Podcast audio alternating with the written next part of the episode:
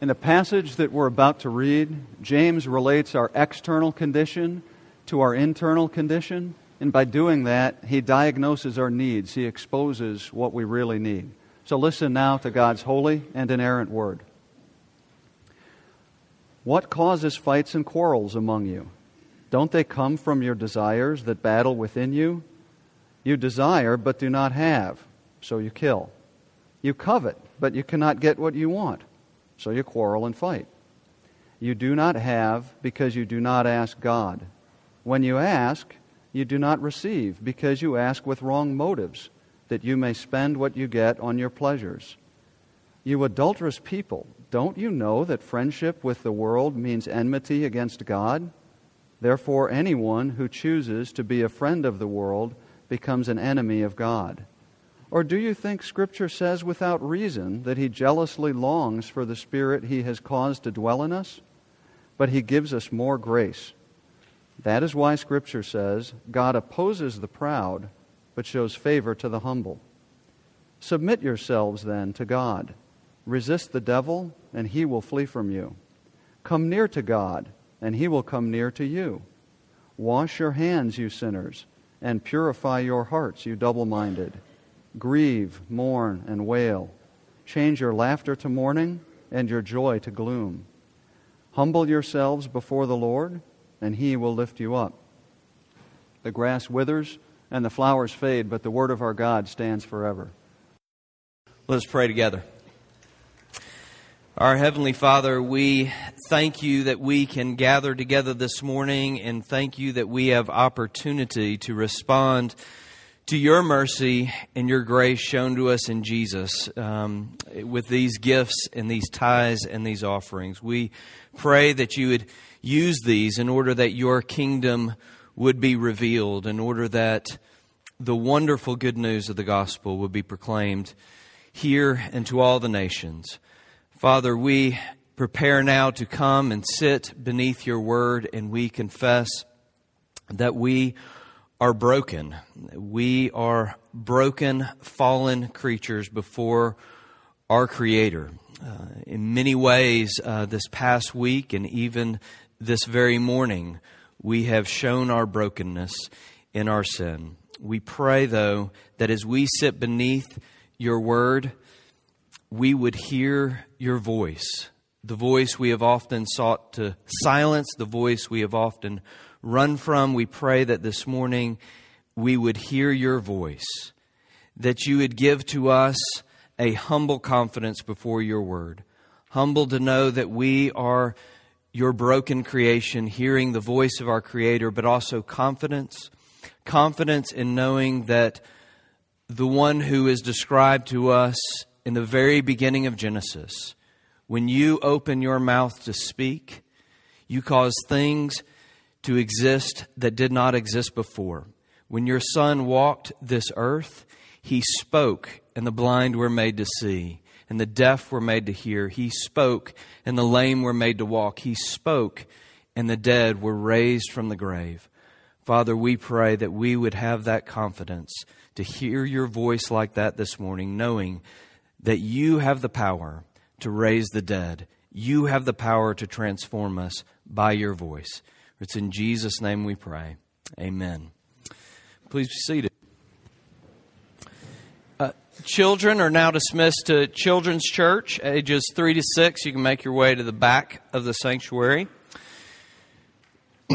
right now, we are in a little series um, on relationships. And if you happen to be here last week, it might feel as though we've been to the mountaintop, but now we've descended into the shadowy depths. Uh, because last week we were in John chapter 17, and we considered there the wonderful, glorious, inspiring beauty of God, a God who moves outward in his love, right?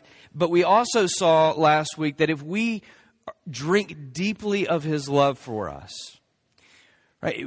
If we understand that God the Father loves us even as he loves his own son Jesus, then we are empowered and able, and we can mirror his outward moving love in our relationships. But this morning, So that was the mountaintops, right? This morning, we're in James chapter 4. And here, we're talking about fights and conflict and confrontation, right? From beautiful visions and, you know, imaginative wonder to earthy, messy, painful, hurtful conflict. And today, I, want you to see that we are, we are reminded of the immense practicality of the gospel. The beauty of the gospel comes and addresses us in the reality of our brokenness.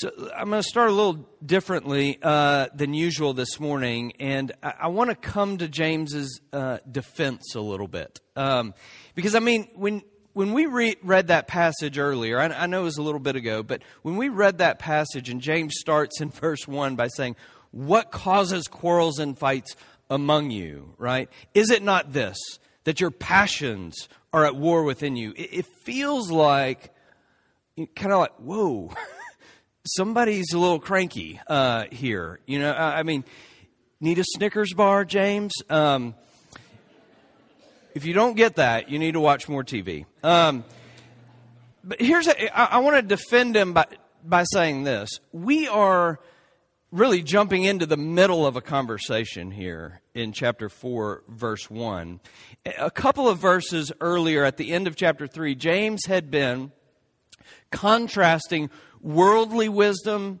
and godly wisdom right so in, in chapter 3 verse 16 james wrote that worldly wisdom creates disorder and every evil practice. And in contrast, in chapter 3, verse 18, which is the last verse of chapter 3, the verse that comes just before our passage, James wrote that godly wisdom, on the other hand, leads to a harvest of righteousness sown in peace by those who make peace. Now, here's why this is important and why I'm taking the time to say all of this up front this morning. James is ultra concerned throughout this letter about the quality of community among those who claim to believe the gospel. His letter is immensely practical. He's writing to say, this is what the gospel should look like when it is lived out, right? And James understands, as someone else put it, you can't and won't change Right? You can't and won't become something different and be transformed and changed unless you are deeply involved in a peacemaking community. See, God designed you and I to flourish inside peacemaking communities. He made us to flourish interdependently in relationships, right? It, to grow and change and mature and become who He made us to be inside communities of peace. Now, I, doubt that I need to say much more about why this should be practical and, and very important for us this morning. You know, for some of you, you have grown stagnant in your walk with Jesus because of this, because you have been immersed in a community of conflict and strife instead of a community of peace. We need to be more and more becoming a peacemaking community if any of us individually are to grow and mature and flourish. See, we need each other for this. And together we need to see that we are becoming a community that is moving from war to peace uh, we need to see how we can together as a community cultivate a culture of grace. You need this. I need this. Our community needs this. Memphis needs this. The world needs this. Right? We need to see how the beauty of the gospel addresses us in the reality of our brokenness and has the power to transform us and our community. So here's where we're headed this morning with James's letter, this portion of his letter. First, I want us to see uh, see what James has to say about the source of our conflict. And then second, I want us to listen to him tell us what what must be done in order for us to experience change. And then finally, I want us to hear James tell us how to do what must be done. So I'll, I'll remind you as we go. First, the source of our conflict. I think it's pretty clear in these opening verses of chapter 4 that James is diagnosing our conflict with one another as symptomatic, right? In other words, the conflict on the surface of our lives, right, it is, it is driven, James is saying, by something underneath, right? A, a deep, right, internal battle of desires, James is saying. Uh, one author writes this It's tempting to look at the trouble in our relationships and locate the problem outside ourselves. And it's true. The other person is inherently weak and sinful. Unfortunately, so are we. James 4 1 with the rest of Scripture reminds us that our real problem is inside us. We have made ourselves ultimate and God secondary. And that's right, isn't it? I mean, you think about the most recent conflict you have been in, right? And, and the last place you were looking in that conflict is inside of yourself. That's what I was doing in my last conflict, right? We're so convinced that the problem is out there, it must be with that person because we reason if that person had not interfered, if that person had not gotten in the way, if that person had not done this or that, everything would have been great, right? And it makes sense to us that the problem must be outside of us. But James is saying, slow down. Let's slow down and follow the symptoms of our conflict. And when we do, we'll find that the actual source of our conflict is internal inside us. Because James is saying it is in our deep seated, self centered desires. That's the source of our conflict. What causes these quarrels and fights, James asks. And then the end of verse 2 Is it not this, that your passions are at war within you? That word for passions is where we get our word for hedonism. He said our deep-seated, self-centered desire to live for our own pleasure. so let's go a little bit further with this. James writes in verse 2, you desire and do not have, so you murder. You covet and cannot obtain, so you fight and quarrel. Slow down and think about this diagnosis, right? Here's what James is saying. When someone gets in the way of my desire for comfort, for convenience, for control, when someone comes and interferes with my agenda, it's game on, right? If someone keeps me from my desires, if someone interferes with what I feel I have to have, in order to be happy, then the confrontation just erupts, right? If someone takes away my perceived control, right, of a situation or an environment, then the conflict rises to the surface. If my convenience is denied, if my timetable is delayed, if your desires are shown preference over my desires, that's all it takes. A spark to get it going, right?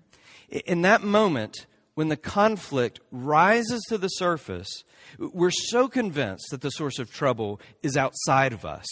It's his fault, it's her fault. If you knew my wife, if you knew my husband, it's my boss, it's my neighbor, it's my coworker, on and on we could go. James is saying, dig a little deeper. Those are the symptoms. The real problem is inside of us. Several years ago, we planted this little garden in our backyard and we planted beans and corn and squash and zucchini and tomatoes and carrots and I loved it and I loved checking on that garden with my kids. It was fun to watch it grow with them, right? And, and, when the vegetables started to grow, the kids could see it and they could see that this, this little thing is going to one day become a bean and this tomato is going to ripen one day and we'll be able to eat it and the zucchini will get larger and all that kind of stuff. Eventually it's going to get bigger and we'll be able to eat it. But the carrots in our garden were different, right? My kids were awfully young at, at this time. Uh, in fact, we only had two and they were four and two and they were very suspicious of m- me telling them that that plant was actually a carrot. Because all they could see was this, these green leaves at the surface, right? And, and I was telling, they couldn't see anything that looked like a carrot on the surface. Right? So, so I knew, and I would tell them, trust me, I know there are carrots underneath there. Right? Because the green leaves on the surface are proof of that, that underneath there are carrots. And the conflict in our lives, listen, even for those of us who absolutely hate and are afraid of conflict and try to deal with everything passive, passive aggressively to just try and fly under the radar, the conflict in all of our lives, it is proof at the surface. It is proof of deep seated, self centered desires churning underneath the surface and in our hearts. And here's the thing all this stuff is really, it's very interesting to talk about, right? But do you realize how terrifying this is to actually apply to, to apply to your life? Listen, to move from the self justification of our anger or our hurt or, or the offense that we have taken, to move from that self justification to honest, open self examination is a gigantic, terrifying leap. Right? It's a leap into a terrifying, right, undefensible vulnerability. Because it's to admit the real problem is not you. And the real problem is not this environment. And the real problem is not my past. And it's not this circumstance. It is my deep, dark, right, deep centered, self centered desires that are the problem. But listen, even this is just the beginning of the terror, right? Because we're talking about desires here, right? This, it, even feels unfair in a sense to us. How much control do you really feel that you have over your desires? Do you feel very confident, confident that you could, ch- you could just change, not just your behavior, but just change so simply and easily your desires? It is terrifying. But second, James tells us what must be done in order for us to experience change. And here I want to skip over a few verses in our passage and really look at uh, verses 7 through 10 mainly. This is where James is telling us what must be done to experience change. See, in these verses, James, he fires off in rapid succession 10 imperatives or commands. He said, do this, do that, be this, be that. Scholar George Stulac, he writes about these verses. This is what James' 10 imperatives provide a forceful call to repentance as the requisite to love and peace in the community. James is saying to change not just your behavior, but our deep seated self centered desires and really experience change, we must repent. Right? To have the only kind of community that you can flourish in, and to have the only kind of community that can come alongside you and heal you, we must repent. Now, I know that the word repent has got a lot of cultural baggage and maybe some personal baggage for you, right? But I want you to do your best to hear James out here. We don't have the time to look at verses 7 through 10 and these 10 commands in, in any great detail, but I think if you, if you look, you'll realize that James is saying repentance involves the whole person. For example, purify your hearts, he writes, you double minded. there's something of a psychological component to repentance. But then he writes, Be wretched, mourn, and weep. There's also an emotional component to repentance. But then submit, resist, draw near, cleanse your hands. There's also a volitional, right, an act of the will component to repentance.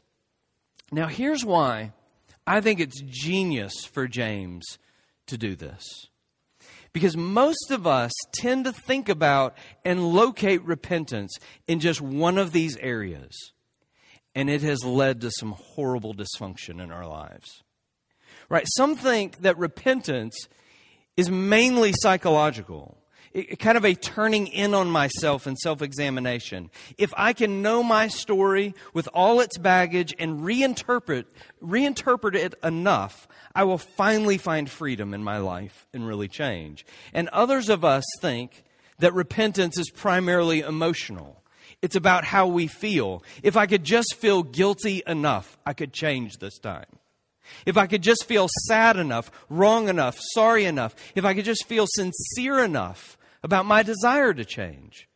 Others of us think that repentance is primarily volitional. It's what we do, and it's all about what I stop doing and what I start doing. So it's an exchange of wrong things for right things. And I wish we had more time to deal with this this morning, but to try to locate repentance in just one of these areas has created a lot of unbalanced dysfunction in our lives. Because, see, to keep repentance in just one of these areas is actually a way for us to keep from repenting in the entirety of our lives. It, it's, a, it's actually a means of avoiding repentance, a repentance that involves the whole self.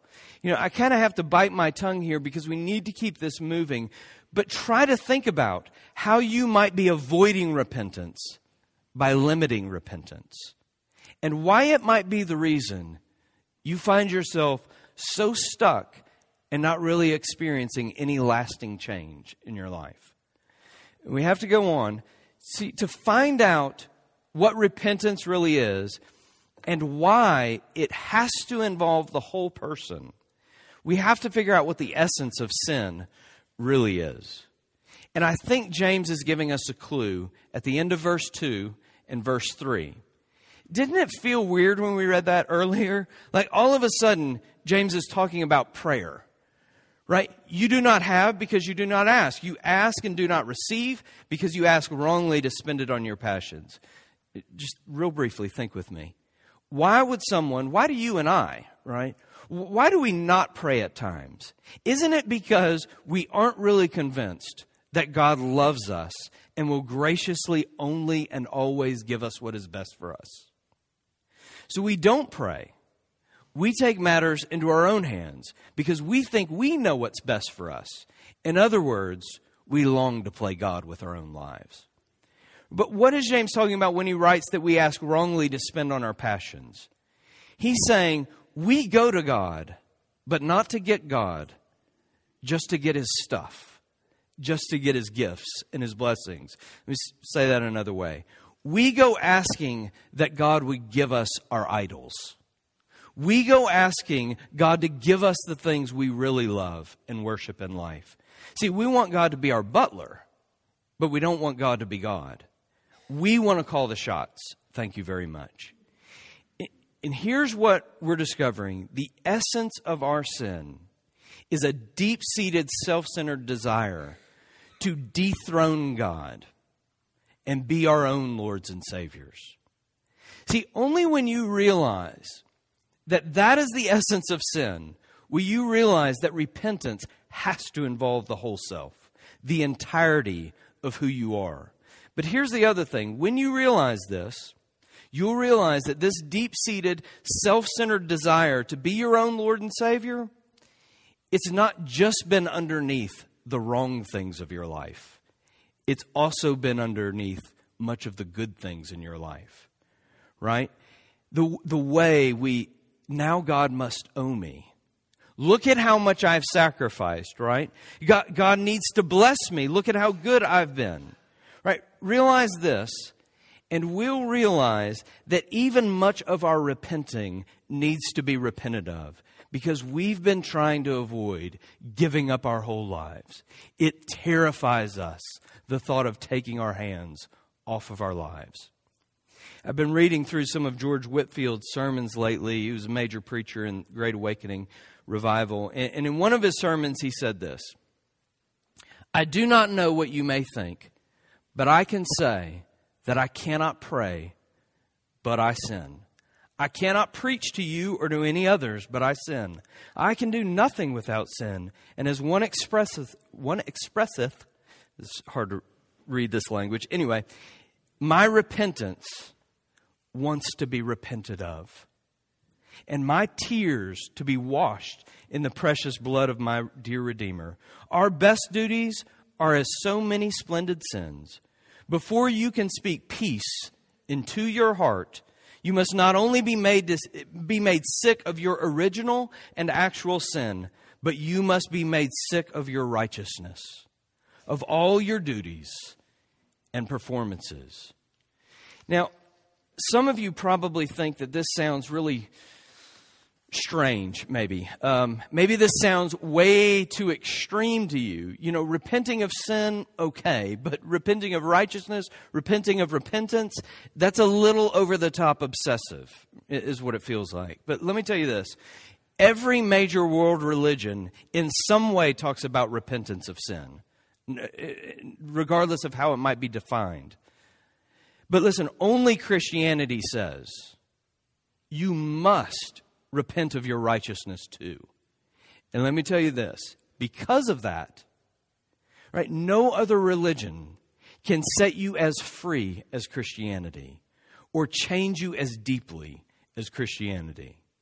You think about it. If I stop defin- defining myself by my performance, whether it is bad or good, I become free. I become free of all needs to justify myself right? Free from the danger of criticism and free from the danger of compliment. On the one hand, criticism can't crush me, and on the other hand, compliments, they can't puff me up and make me arrogant. But listen, it will also change me deeply because Christianity isn't just concerned with what you do, it is concerned with who you are. Christianity is about changing our desires, right? The very reasons we ever do anything, good or bad. Uh, I'm going to stop right there because I need to save some for the last point. All right, finally, how to do what must be done. See, James is saying our problem is internal, it's in our desires. And the only way to experience change in our desires is for our whole selves to turn from both sin and righteousness to Jesus. okay, so if you're hearing that, you should be asking, great. But how in the world do we do that? Right? How can we do what must be done? The only way to turn the entire person, to turn so significantly that even our desires are changed, is to find a new desire. Right? To find a desire more lovely, more beautiful, more attractive than our deep seated self centered desires. Thomas Chalmers, he was a Scottish uh, preacher in the early 19th century, and in one of his most famous sermons, he talked about how exposing, how exposing the danger and emptiness and foolishness of sin is not enough to lead anyone to change. Right? He was saying no matter how vivid, no matter how descriptive, no matter how articulate or forcible or reasoned the approach, simply to expose the emptiness of sin is not enough to move someone to change. Notice in James 4 4, where James writes, Do you not know that friendship with the world is enmity with God? Therefore, whoever wishes to be a friend of the world makes himself an enemy of God. Back to Chalmers' sermon. Chalmers, in his sermon, wrote, the love of God and the love of the world are two affections, not merely in a state of rivalship, but in a state of enmity. He's referencing, of course, this passage. And that's so irreconcilable that they cannot dwell together in the same bosom. Same point, right? And then he writes The only way to dispossess the heart of an old affection is by the expulsive power of a new one. Here, exposing the emptiness and foolishness of our deep seated, self centered desires will never be enough to change us. But give us a new affection, right? An affection more beautiful, more lovely, more attractive, and it will expel the old desires. It will drive them out, is what he's saying. And listen, there are two things in this passage that James is lifting up before our eyes in these verses as more beautiful. You might have missed them on the first reading. First, James is revealing to us and reminding us of God's beautiful kingdom. Right? And the beauty of his kingdom is its upside down nature. Verse 6 But he, that is God, gives more grace. Therefore, it says God opposes the proud, but gives grace to the humble. Right? He flips everything upside down. And the self assured and the arrogantly confident and those full of themselves and the self justifiers, he is saying, they're out. And the humble, the reliant, the dependent, the lowly are in. Verse 10, he strikes the chord of this beautiful upside down kingdom again. Humble yourselves before the Lord, and he will exalt you. The poor cast aside, humble cinder girl, right? She will be exalted and become the Cinderella in his kingdom. Right? This beautiful kingdom is what we have been longing for all our lives, and we have been trying to express that longing in all our art, in all our books, in all our stories that we tell. One of my favorite Psalms that I think captures the beauty of this upside down kingdom is Psalm 113. It says that God, seated on high, he looks down and he raises the poor from the dust and lifts the needy from the ash heap to make them sit with princes, with the princes of his people. He gives the barren woman a home, making her the joyous mother of children. The needy, the lowly, the humble, they become princes and princesses in his kingdom, he is saying. Don't waste your effort pining after what glitters but isn't gold, James is saying. Humble yourself and do whatever you have to to get inside this beautiful kingdom. This is the beauty your heart has always been longing for.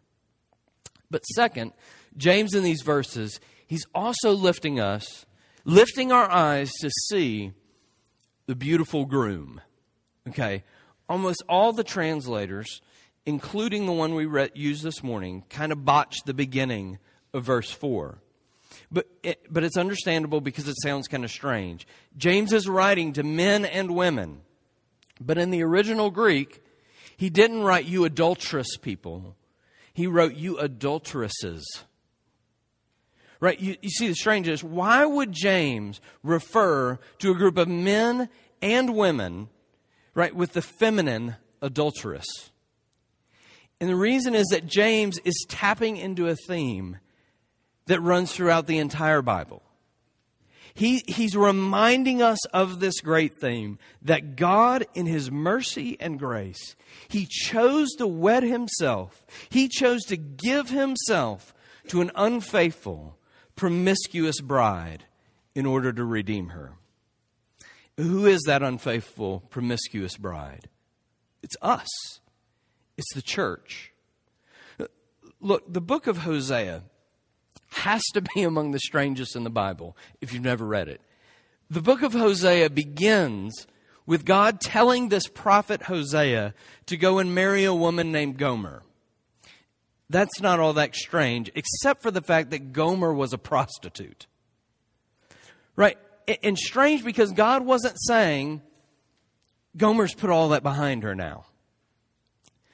God was saying, Go marry this woman, and she's going to betray you, and she's going to leave you for, your other, for uh, her other lovers. Hosea obe- obeyed. And, and guess what? Gomer had children, but they weren't Hosea's. And eventually she left Hosea altogether and moved in with one of her lovers if I were Hosea's friend, I would say, You're done, cut her off, it's over. You know, I, t- I tried to tell you the first time when you said God was telling me to marry this woman, I tried to tell you no. You know, if you go get her, she's going to do it to you again. But that's not what God told Hosea.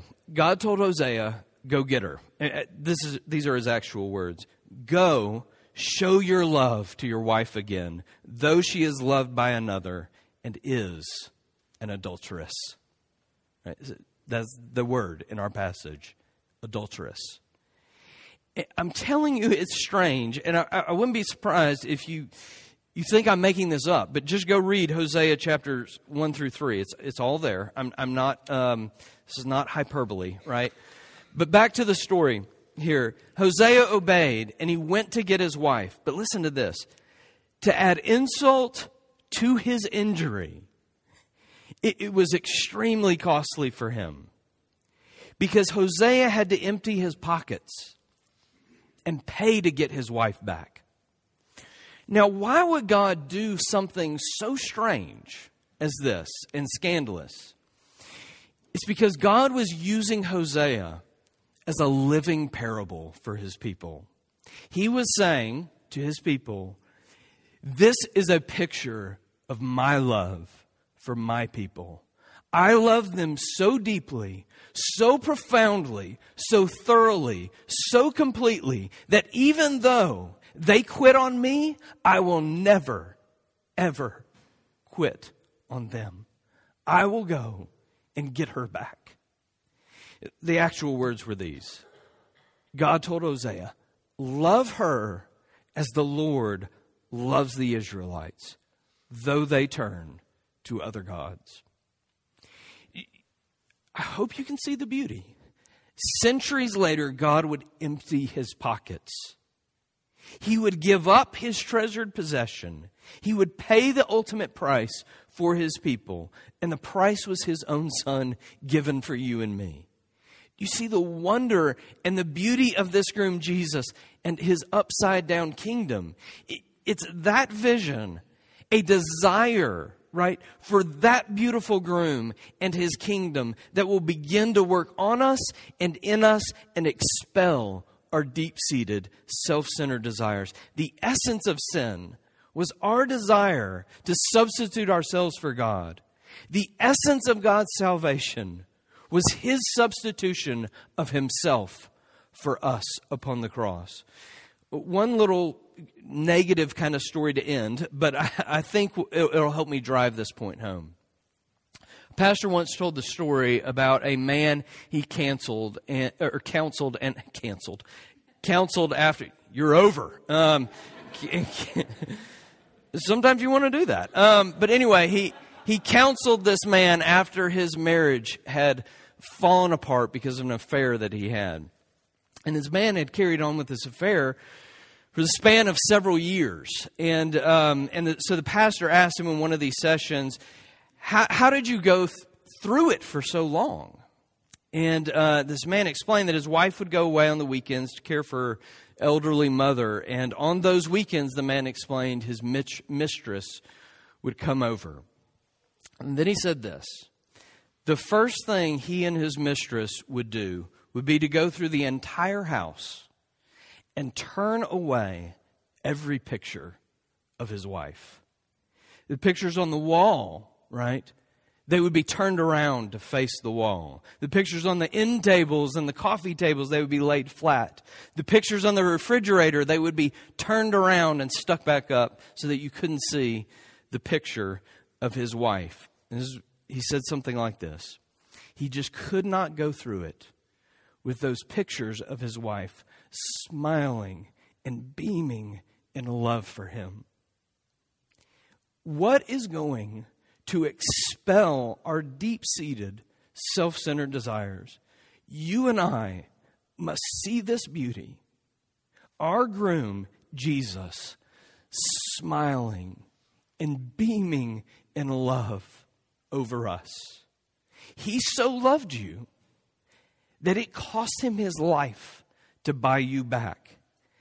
And we have to let that love work on us, sink deep in his heart, his sacrifice for us, we have to let that give us our identity and see that his blood washes even our righteousness and even our repentance. And when that happens, we can finally let go of self justification. We can finally take our hands off of our lives and put our whole self into his loving arms. And when we do that, James is saying, it will begin to heal us it will begin to change our desires, and we will begin to become a culture of grace and a peacemaking community. Let's pray. Our Heavenly Father, we thank you for your word this morning. We thank you for speaking to us. We thank you for every page of your word, which points us to Jesus, which drives us to see our beautiful groom. Father, forgive us for the many times and many ways we have turned away from his smile, away from him beaming in love over us. We pray that His smile, His love for us, His sacrifice for us, we pray that it would heal our hearts, that it would heal us deep inside, and that our desires would begin to change, and that we would become a peacemaking community, a culture of grace. We pray that you would do this certainly for our good, that we would grow up, that we would mature, and that we would flourish. But we pray ultimately that you would do this work in us by your gospel for the praise and the glory of your name. For it's in Jesus' name we pray. Amen.